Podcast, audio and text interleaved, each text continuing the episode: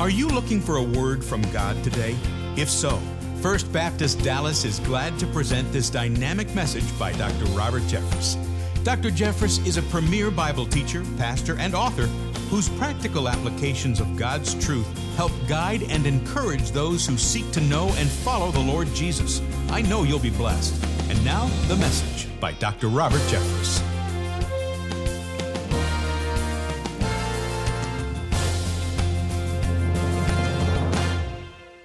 Walking can be boring, especially when you compare it to other activities like mountain climbing, skydiving, or even running. But as somebody has noted, walking, when done at the right pace and with regularity, can not only keep you healthy, it'll help you reach your intended destination.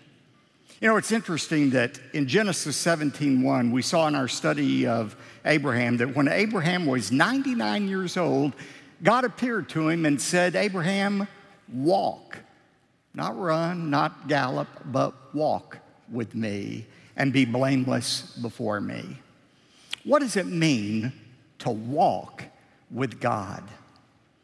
We're going to find the answer to that question in the second half of the book of Ephesians, beginning with chapter 4. So if you have your Bibles, turn to Ephesians chapter 4. You know, every communicator has a pattern he follows most of the time in communication. You've been listening to me almost 17 years. That's hard to believe. But you probably picked up on a certain pattern that I tend to follow. I always begin with a question or a statement or a brief story intended to grab your attention. Not sure I've succeeded at that yet, but that's what I try to do in the opening. Then state the thesis of the sermon, review what we saw last time, give the message, and then close with one or two applications for how this applies to us. That's my pattern. Well, the Apostle Paul had a pattern, too, you've picked up on if you've read his letters. Usually, the first portion of his letter, he gives great doctrinal truth. But that doctrinal truth is always followed by practical application. You see that in his letter to the Christians at Rome. The first 11 chapters of Romans are the great doctrines of the faith, the depravity of man, the blood atonement of Jesus Christ, salvation through grace, the role of Israel in God's program. All of that is in chapters 1 through 11. But when he gets to chapter 12, verse 1, he says, "I therefore beseech you that you present your bodies as a living and holy sacrifice to God." And the rest of the book is how you present yourself as a sacrifice to God. Well, the same thing is true in Ephesians. The book of Ephesians divides into two parts, chapters 1 to 3 and chapters 4 through 6. In fact, I've given you on your outline an overview of Ephesians to help you notice the difference in these two sections. For example, fill this in on your outline. The first 3 chapters of Ephesians deal with doctrine of predestination and adoption and all these other doctrines we looked at. But the second half of the book is about our duty as a Christian. The first half deals with precepts. The second half with practice. The first half of Ephesians deals with our riches from Christ. But then Paul is going to explain our responsibility to Christ. The first half of Ephesians is about our belief. Our second half of Ephesians is about our behavior. And then the first half of Ephesians, one way to look at it, is about our wealth from Christ. The second half is about our walk with Christ. And it's that word walk we find in the hinge verse between the first and second halves of Ephesians. It's a command that really is the explanation for the rest of the book. Look at chapter 4, verse 1. "Therefore I, the prisoner of the Lord, implore you to" what? "Walk in a manner worthy of the calling with which you have been called."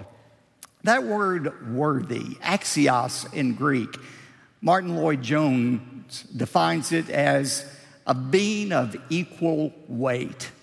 Walk in a way that is of equal weight to the calling with which you have been called. He says it refers to a balance scale.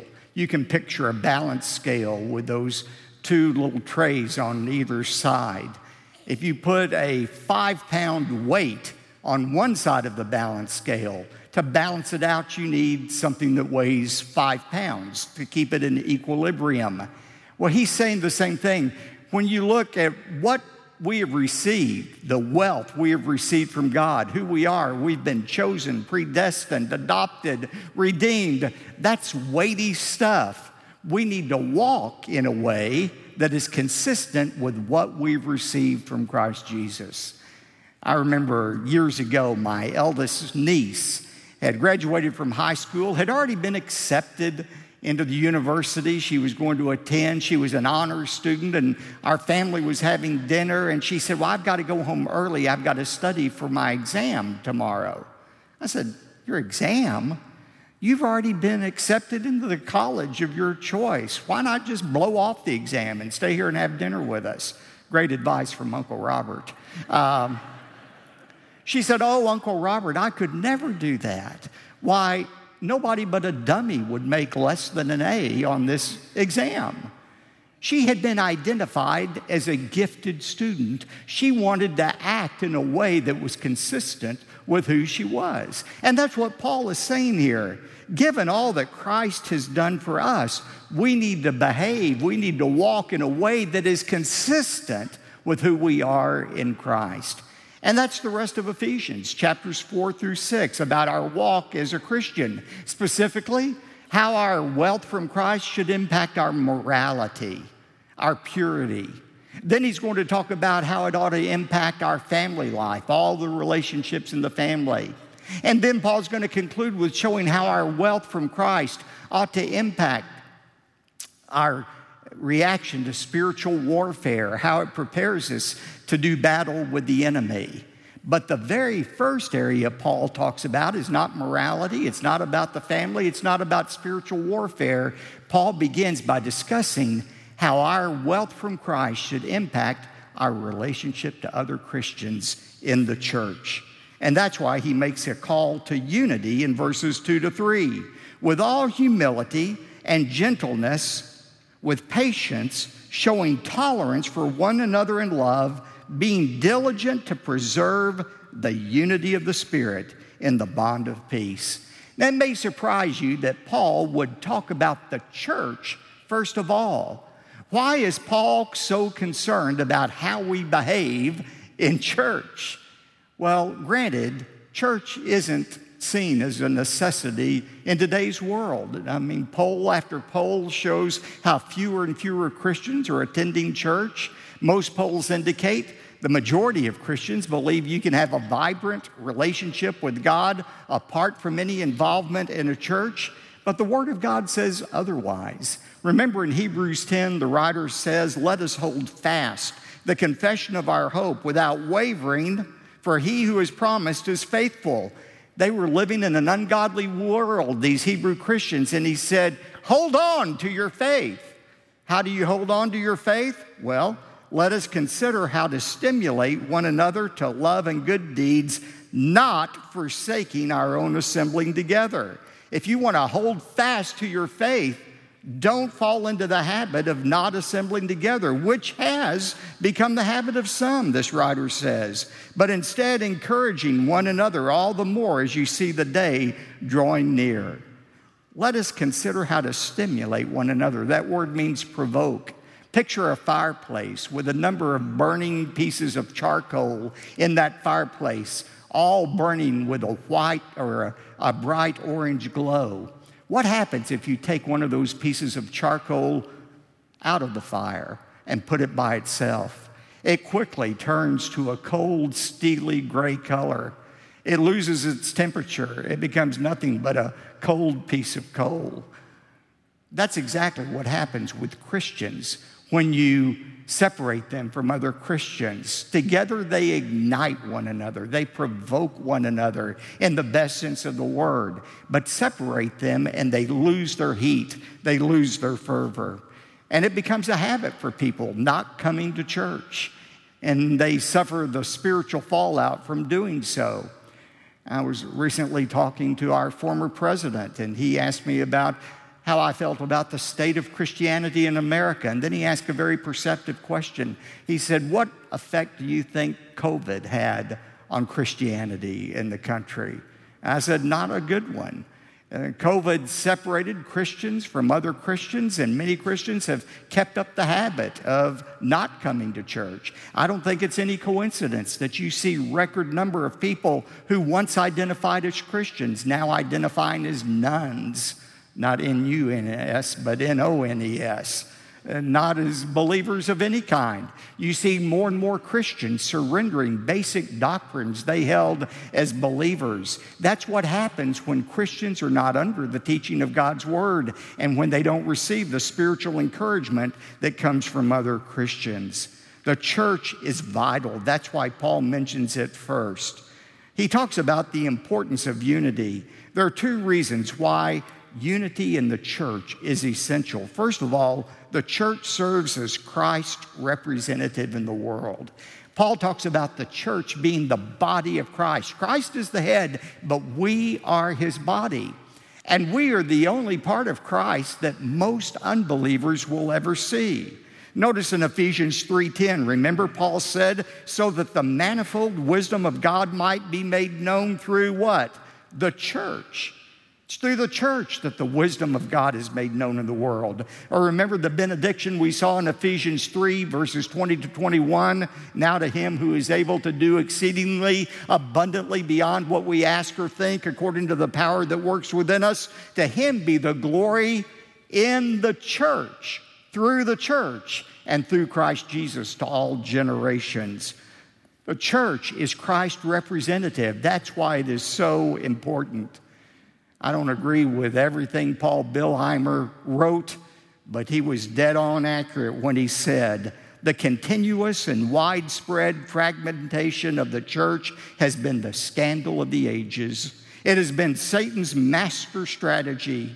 The sin of disunity probably has caused more souls to be lost than all other sins combined. Let me illustrate that for you because it's so true.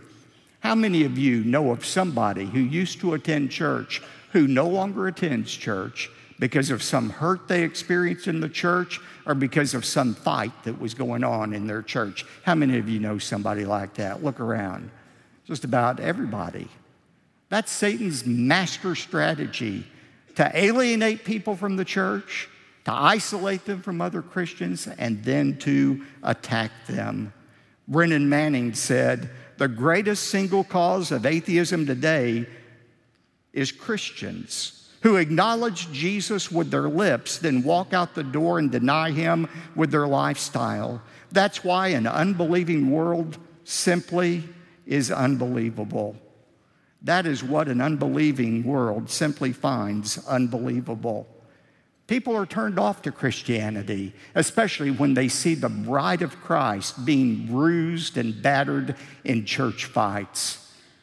It's a serious issue, and the Bible says that's why we need to be diligent to preserve the unity of spirit in the bond of peace. The church is Christ's representative. You know, when people see the church bickering and fighting and backbiting, you know what the average person thinks? Says, I can get that at work Monday through Friday.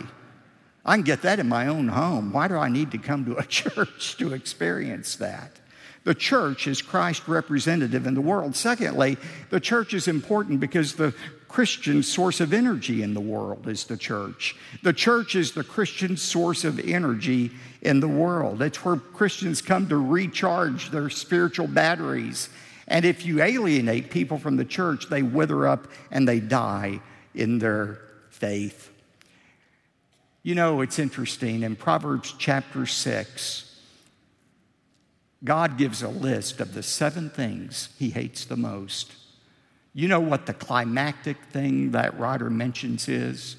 Those who sow discord among the brethren. God absolutely hates people who caused disunity in the church and ruined the witness of Christianity and destroyed the power source of people from the church by alienating them from the church. He hates that.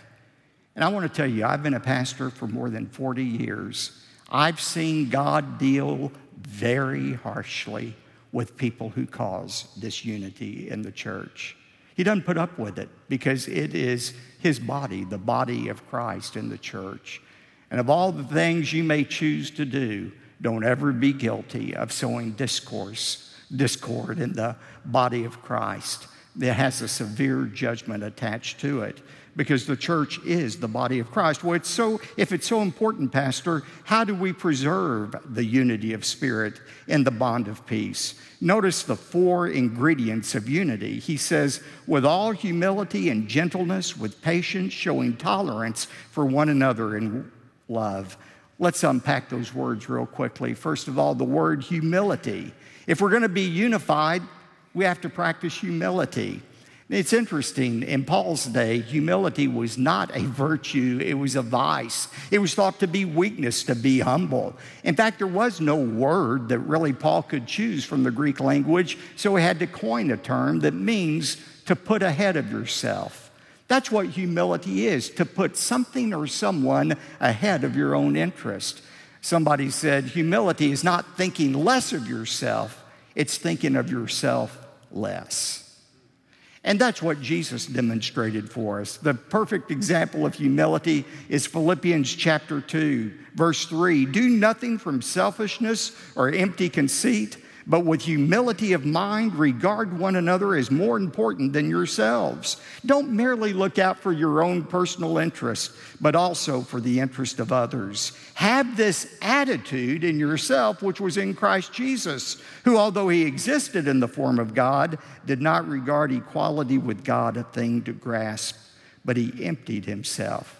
He wasn't looking out for his interest. His interest would be to stay in heaven and enjoy the privileges of being the Son of God. But he put our need above his interest by dying for us. That's what humility is. And then he mentions gentleness. The word translated gentleness actually is sometimes translated meekness. Now, we absolutely hate that word, meekness, because of what it rhymes with. What does it rhyme with? Weakness. Who wants to be weak? Meek. But that's not what the word means. The word translated gentleness or meekness is a word that refers to a powerful horse that has been broken by its trainer. The horse is still powerful, but its power under control. And that's what meekness is. It's strength under control. It means when you're in an argument with somebody, and you've got that one zinger line you want to deliver to tear that person apart. You're about to say it, but then something gets the better of you. Hopefully the Holy Spirit of God, and you choose not to use that zinger you've been waiting to use. That's meekness. Somebody has said, if you think acting meek is weak, just try doing it for a week. It's difficult to do, but it's essential for unity. And then thirdly, he says, with patience, macrothumia, macro, long, thumia, temper. To be patient means to be long-tempered. John MacArthur says it means to have a long fuse, not a short fuse. Chrysostom said, this is a word which is used of a man who is wronged and easily has it in his power to avenge himself, but never does it. Have a long fuse. And fourthly, forbearance, tolerance, showing tolerance for one another in love. This goes beyond not just retaliating against somebody. It means letting go of that offense that has been committed against you, not paying back evil for evil. It means giving up your right to hurt that other person for hurting you. That's forgiveness. Remember at the end of this chapter, Ephesians 4:32, Paul will say, be kind to one another, tenderhearted, forgiving one another, just as God in Christ has forgiven you. God gave up his right to punish us by forgiving us. We need to extend that same forgiveness to others as well. These are the ingredients of unity. What are the catalysts for unity? Why should I be concerned about this? Paul gives a sevenfold answer to that question. And notice the repetition of the word one, beginning in verse 4. For there is one body and one spirit, just as you were called, and one hope of your calling. There's one Lord, one faith, one baptism, one God and Father of all, who is over all and through all in all. Let's look at those very quickly. He said the reason we're to work toward unity is there is one body. There's one body of Christ, not several bodies of Christ. In 1 Corinthians 12:12, Paul said, for the body is one and yet has many members, and all the body members of the body, though they are many, are one body, so is the body of Christ. That's why you Christians are to be one. There is one body. Secondly, there is one spirit. How did we become a part of the one body? Through one spirit. 1 Corinthians 12:13 says, for with one spirit, one Holy Spirit, we were all baptized into one body. Now look, there is one Holy Spirit. He works different ways in different people's lives to do different things, but he never fights against himself. He's never at war with himself. There is one Spirit, Holy Spirit, who indwells every believer in this room. That's why we ought to be unified. And then thirdly, he says there's one hope. There it is again, one hope of your calling. What is the hope, the one hope of every Christian? Titus 2:13 says it's the blessed hope of Christ appearing. That is the one hope we have. Now, is he talking about Christ appearing at the rapture, or is appearing at his second coming 7 years later? Yes.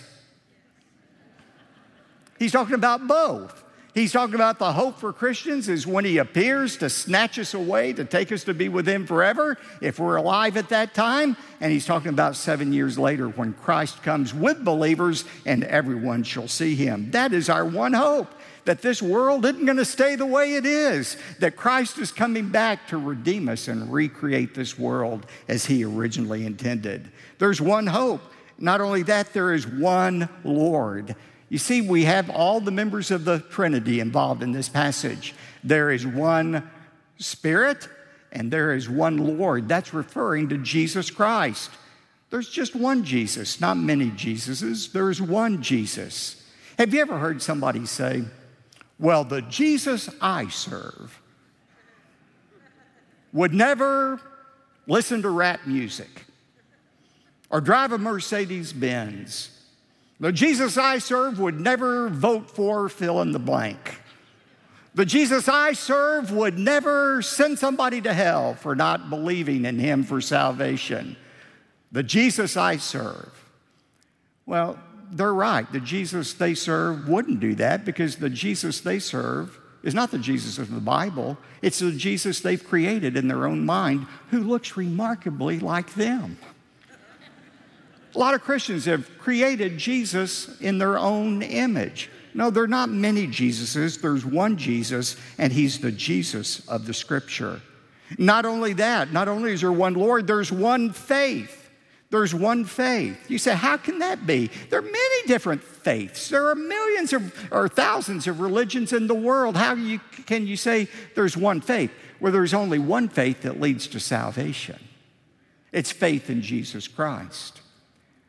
In writing about this passage, Dr. Criswell tells the story of a time he went to Africa, and a missionary was taking him on a tour of several villages, and they came into a village that had been devastated by smallpox. And the missionary pointed to the roofs of the thatched huts, and there were brooms on the top of all of these thatched huts. And Dr. Criswell asked, what are those brooms? And he said, those brooms represent a family that has been hit by smallpox. And with the broom, that's a symbol of shooing away the demons of smallpox. And that's how they deal with smallpox. They just get the broom and shovel out the demon of smallpox. Well, Louis Pasteur had a different way to deal with smallpox. He said smallpox is a bacterium that needs to be vaccinated against. Now, both Louis Pasteur and these Africans were sincere in their belief. They thought what they were doing was the right way to deal with a deadly disease, but only one of them was right. It's the same way with eternal life. There are a lot of faiths that say, if you want to be right with God, do this, do this, do this, do this. People who follow those religions are sincere, but they're sincerely wrong. There's only one way to deal with the deadly disease of sin, and that's through Jesus Christ. That's why Jesus said in John 14:6, I am the way, the truth, the life. No man comes to the Father but by me. Now, have you noticed how Paul is building? He said there's one body, one spirit, one hope, one Lord, one faith, one baptism, one, and here's the climax, or next to the climax, there is one baptism. There are not many baptisms of the Holy Spirit. There is one baptized baptism. There are people right now who say, well, I was baptized with the Holy Spirit when I was saved, but I'm waiting for that second baptism. You're going to be waiting a long time, because there is no second or third or fourth baptism. When you trusted in Christ as your Savior, you received all of the Holy Spirit you need for godliness and power in your life. Now, the Holy Spirit doesn't get all of you when He baptizes you. That's a continual process. We'll see in Ephesians, being filled with the Holy Spirit, being controlled by the Spirit, but we have all of the Spirit. And then finally, the climax, there is one God. There's one body, one spirit, one hope, one Lord, one faith, one baptism, one God. One God. That was the most basic teaching of Judaism. Deuteronomy 6, Hear, O Israel, the Lord your God is one God. And just as it is impossible to divide God, so it should be impossible to divide Christians in a church. There is one God and Father of all, who is over all and through all.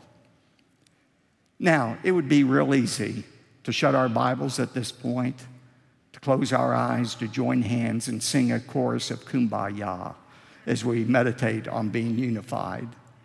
But notice what Paul said. Unity in a church doesn't come automatically, and it doesn't stay automatically. We have to be diligent. We have to work at it. That's why he says, be diligent to preserve the unity and the bond of peace. I'm going to suggest 5 things if every member of First Baptist Church Dallas would do, including the pastor, we would continue the unity we now enjoy. We enjoy a great unity in our church. How do we preserve that unity, Paul says? Jot these down. Commitments I hope you'll consider making. Number 1, I will refrain from criticizing any member of this church without first going to him privately. If you have something against somebody, you and I have the obligation to talk to them privately. Secondly, I will refuse to engage in gossip about other believers in the church. By the way, gossip can be misinformation, but gossip can be truth as well. Sharing things that are true about a situation of which you are neither part of the problem or part of the solution. That's what gossip is. Sharing information needlessly. Thirdly, I will resist sharing confidential information that's been entrusted to me. That's especially important for leaders in the church, to keep confidences. Number 4, I will remember that the church's progress is more important than my preferences. That is so key. Remember that the church's progress in winning people to Christ and equipping believers, that's more important than our individual preferences.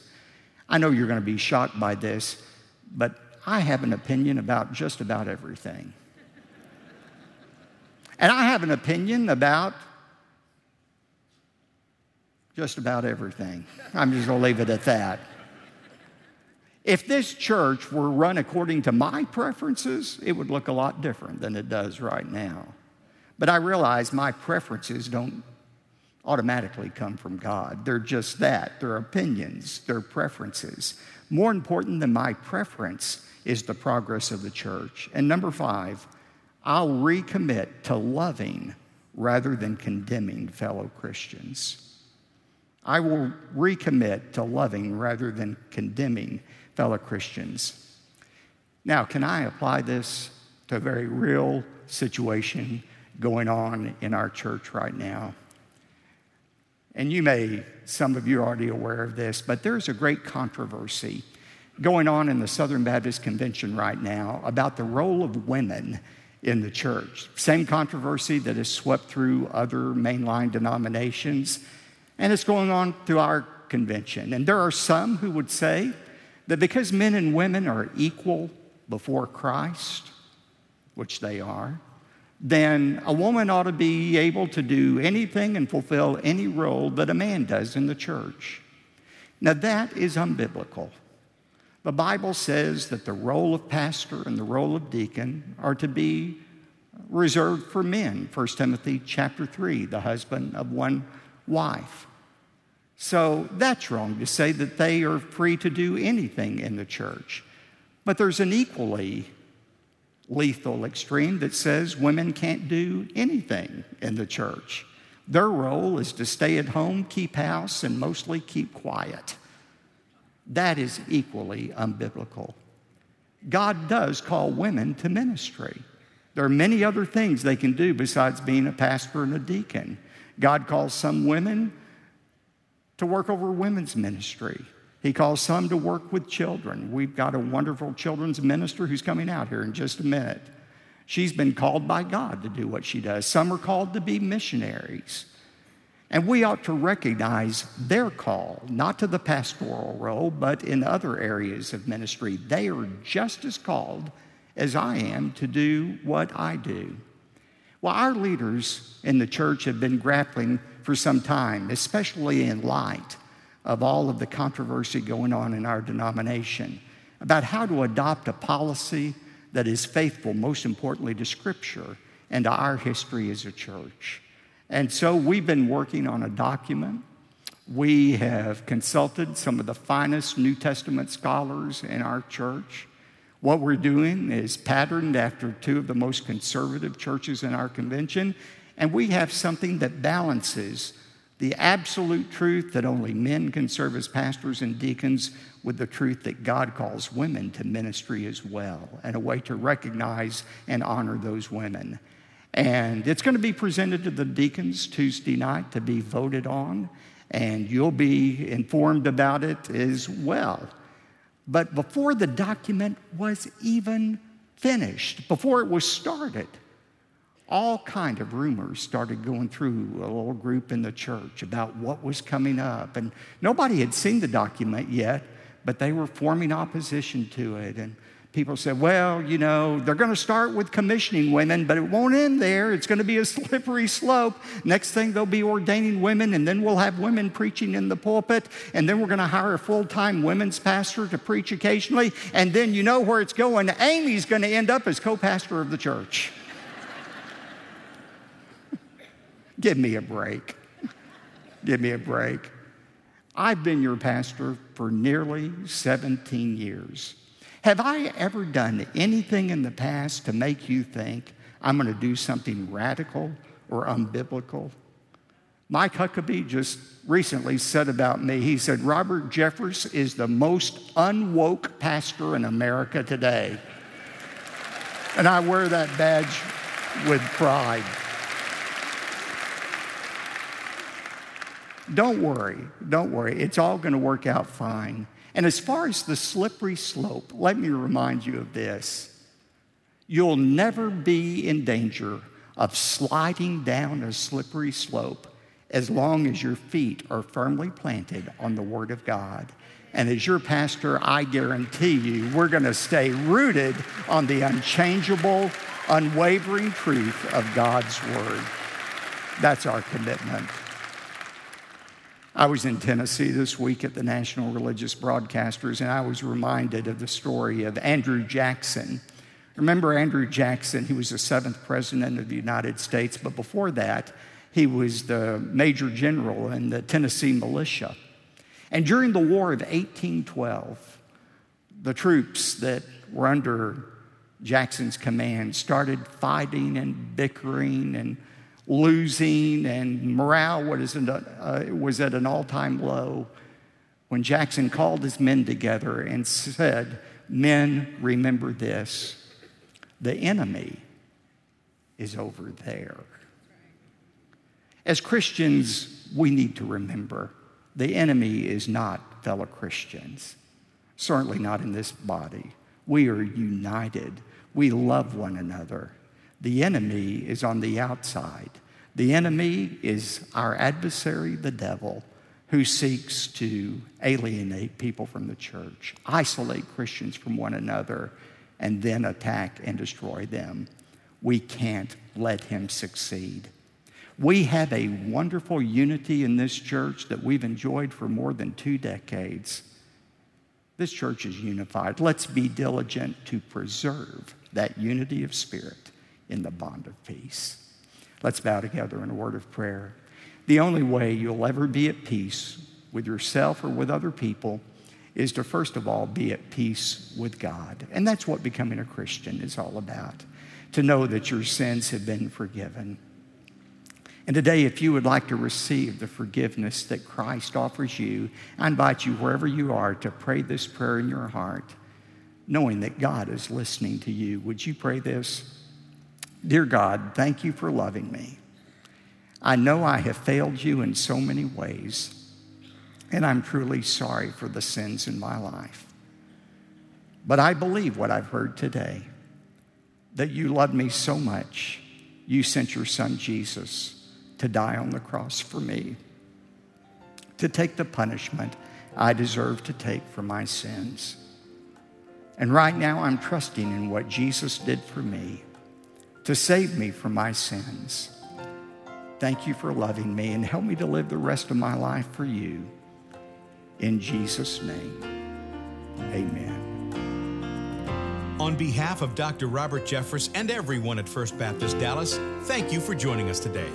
Our hope and prayer is that the biblical truth of this message will continue to be a blessing to you as you apply it to your life. For more information about First Baptist Dallas, we invite you to visit our website, firstdallas.org. May God bless you richly today.